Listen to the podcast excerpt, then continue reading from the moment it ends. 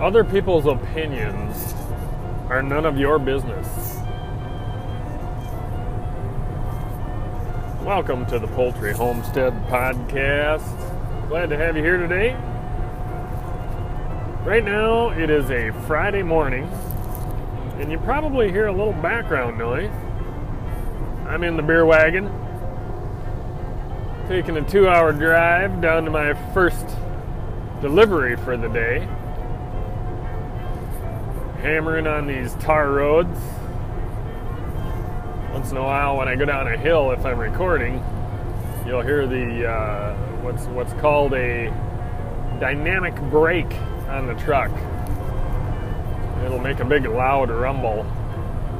A lot of times, if you're near a town that has a hill and you hear a semi coming down into town, when it has that big loud grunting noise going down into a hill, that's when they flip to the switch on either an exhaust or engine brake. Sometimes there are noise laws that are illegal against this, but you'll hear a big old rapping noise out there, and that's a big rig using its brake. It's a wonderful safety technique to save the brakes on a semi truck, because you think about how many tires a semi-truck has, and you think about how many brake pads the semi-truck has and how imperative it is that these work. So it's an excellent tool to save brakes on the truck while going down a hill and not ruining your brakes very quickly and being in there for the long haul. And speaking of the long haul, did you get your chicken stuff done yet? Anyway, there's a lot of stuff going on at our homestead. We've got, well, my plants that are in the basement. Did a little Instagram in front of them the other day, kind of a dungeon-looking basement. Yes, I know, it's unfinished. But anyway, we got our plants down there, and they are growing like a son of a gun, and I took... You know, our tomato plants are growing pretty decent. So what I did is I had these plastic, like clear plastic domes that go over the top of them in these ones that we bought. And what I did is I put those over the egg cartons that we started our other seeds in. I thought, wow, if those seeds start good with the clear plastic domes, maybe these other ones, if I throw these clear plastic domes in there, they'll start well too. I had some... One of the egg cartons, I don't know if I just dumped frickin' water in it or what, but I mean, it was really, really saturated the other day, so I hope I didn't water it too much to start a seed. I guess we'll see. And yesterday, if you've been keeping up on Instagram at all, last night I posted a picture of my daughter holding our Delaware chicken. Now, our Delaware... This is kind of a pecking order thing.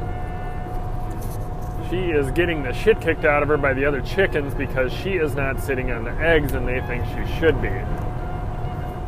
The confusing part of this is that we take the eggs and there are none to sit on anymore. And they are pissed and don't realize that, because chickens, I mean, their head is, what, less than an inch wide? So... It's my firm belief that they do not have the ability to reason, and this is completely natural in their flock. But my daughter, being the giant-hearted person she is, and this Delaware being such a beautiful, beautiful Delaware chicken, I mean, she's in her second year, and she is a big girl, and she is feathered, and she is very, very pretty. But the other girls don't give a shit, and they beat the hell out of her anytime she comes off that nest. And she doesn't want to be Brody.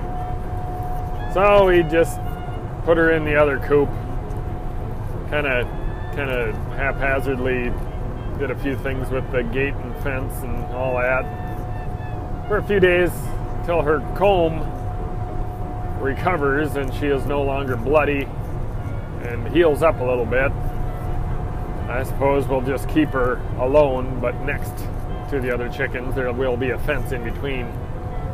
And then one day after I feed them, or at night, I'll just throw her in the other coop, and then she'll be fine in there with the rest of them, and when they're a little less testy. It kind of made me wish that I got Captain Studmuffin already, so he could keep everybody in line. But well, whatever. But one question you may be asking yourself sometimes when I'm podcasting is, why in the hell does that guy have quail? And I guess I've never really on the podcast, you know, I've got these quail, and they're growing great, man. I mean, we're on like I think we're on week 4.5, almost 5 maybe. And these quail are pretty much full grown already, if not darn close. They eat quite a bit, but there's a lot of them there. So I mean, percentage-wise, they're not even close to eating what a chicken does, which is really good because the quail food has a lot more protein in it, and it's a lot more expensive. It's almost double, but it's not double. And they do eat about half, so it costs about the same to feed them. But when you get the eggs, the health benefits of the eggs, because they promote immunity, especially with people that suffer from asthma, and there are a few other protein benefits with those eggs. Not to mention the good people that eat quail eggs talk very often about how good they taste compared to other eggs, such as chicken eggs. So in my mind, I guess it's something to try and something to figure out.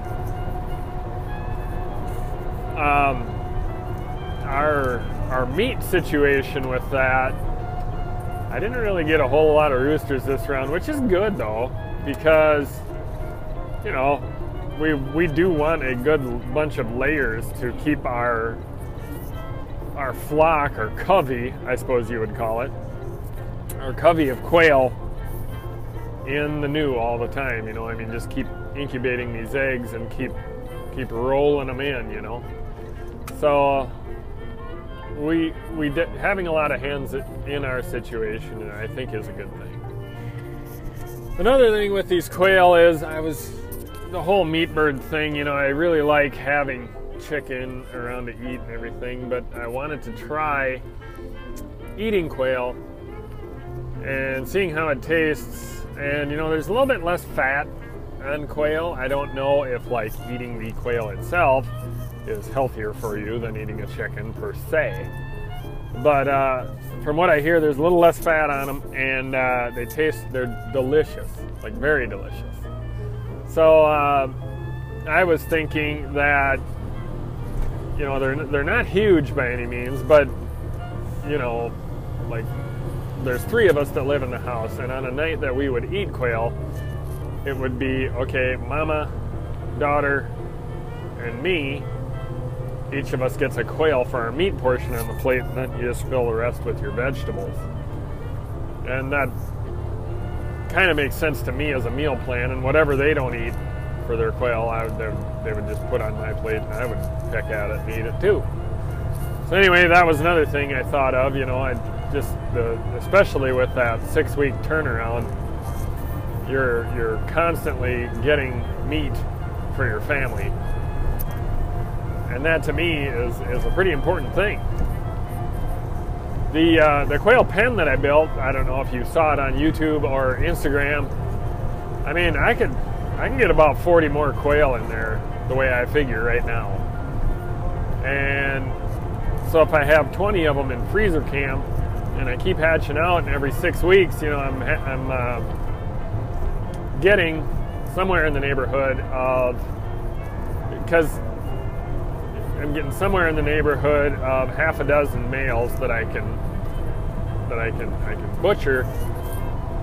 That's a good thing, because at that 6-week marks, that's when I want to butcher them so I don't have to feed them anymore. Getting the most out of your feed value and getting them to the most full-grown point that they can be at, and then butchering them immediately, which would mean that you get the most out of your feed, if that makes any sense. That way you're not feeding quail for a long time and then they're just pooping it out and just waiting on butchering them. You're not spending that money on the feed. You're actually just putting forth the effort to butcher them, which is, I mean, I don't know if you've ever seen them butcher quail on the internet, but they just fire right through them. It's so easy. They usually skin them, and that's probably what I'm going to do to start with.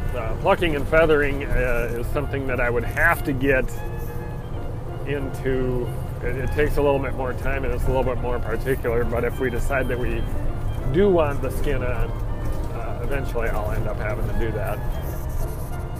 But anyway, that's the reason that we got quail in our flock. We're just testing the waters right now, but we got a hell of a pen. I mean, if we decide that that's what we're keeping, you know, you can keep an incubator busy. Another thing you can do is, you know, I mean, pretty much every 8 weeks you can throw a bunch of them in your incubator and you can just keep it rocking. You know, you can get your money's worth out of your incubator and you're not breaking the bank on feed whatsoever. I mean, I probably have a third of a bag of feed left out of a 50-pound bag, and I'm going on 4 weeks with 15 quail. That's not too bad. All that being said, though, I did not get anything from the quail yet except for joy, because they're so nice. I mean, they're little, cute. My daughter loves holding them. We like looking at them. They're a lot of fun. They're very, very, very nice little birds to have. Anyway, that's all I really got to say about quail. Not quite as fun as our Love Machine podcast that we did yesterday, but if you're looking to get into a different type of poultry, that's something that I could easily suggest. And that quail pen I built is pretty, I know it's pretty fancy, but judging from what I've seen others do, I mean, they just use little dog kennels or rabbit hutches. They use a lot of free shit for their quail. I mean, I saw one person, they took a dresser with drawers, they took the front of the drawers off, put hardware cloth on it, and that is their quail pen, is the dresser. And, you know, it's got, you know, 3 or 4 levels, you know what I mean? So that's a hell of a suggestion. Actually, you could use an entertainment center. You know, you see an entertainment center at the curb? Just hammer a little hardware cloth on it, get you a door or two in there, and voila. You got a sectionized, really nice quail pen. You know, so if it's something you're looking to get into, you can do it for pretty cheap. The quail hatching eggs, I have noticed on Craigslist, go for next to nothing. I mean, there was one lady that was selling 10 dozen for $10. She evidently must be getting a hell of a lot of eggs. And those were hatching eggs. So that's crazy. Really crazy. The 10 dozen thing, a good thing about that is a Little Giant egg incubator holds 120, just a heads up on that. But you better have a quail pen made for 120, which I'm seeming to think that I don't really have that kind of capacity right now, not in my life. But eventually maybe we will. So anyway, talking about the quail. Thank you for listening today. I sure appreciate you folks, and God bless you all. Spreading love and joy to all of you today. And if you want to connect, definitely Ziggy_519 at yahoo.com and Instagram. I'll be your Insta buddy. Be my Insta buddy. There's a beautiful picture of my daughter. Check it out. Posted it yesterday, holding our Delaware. Anyway, have a good one.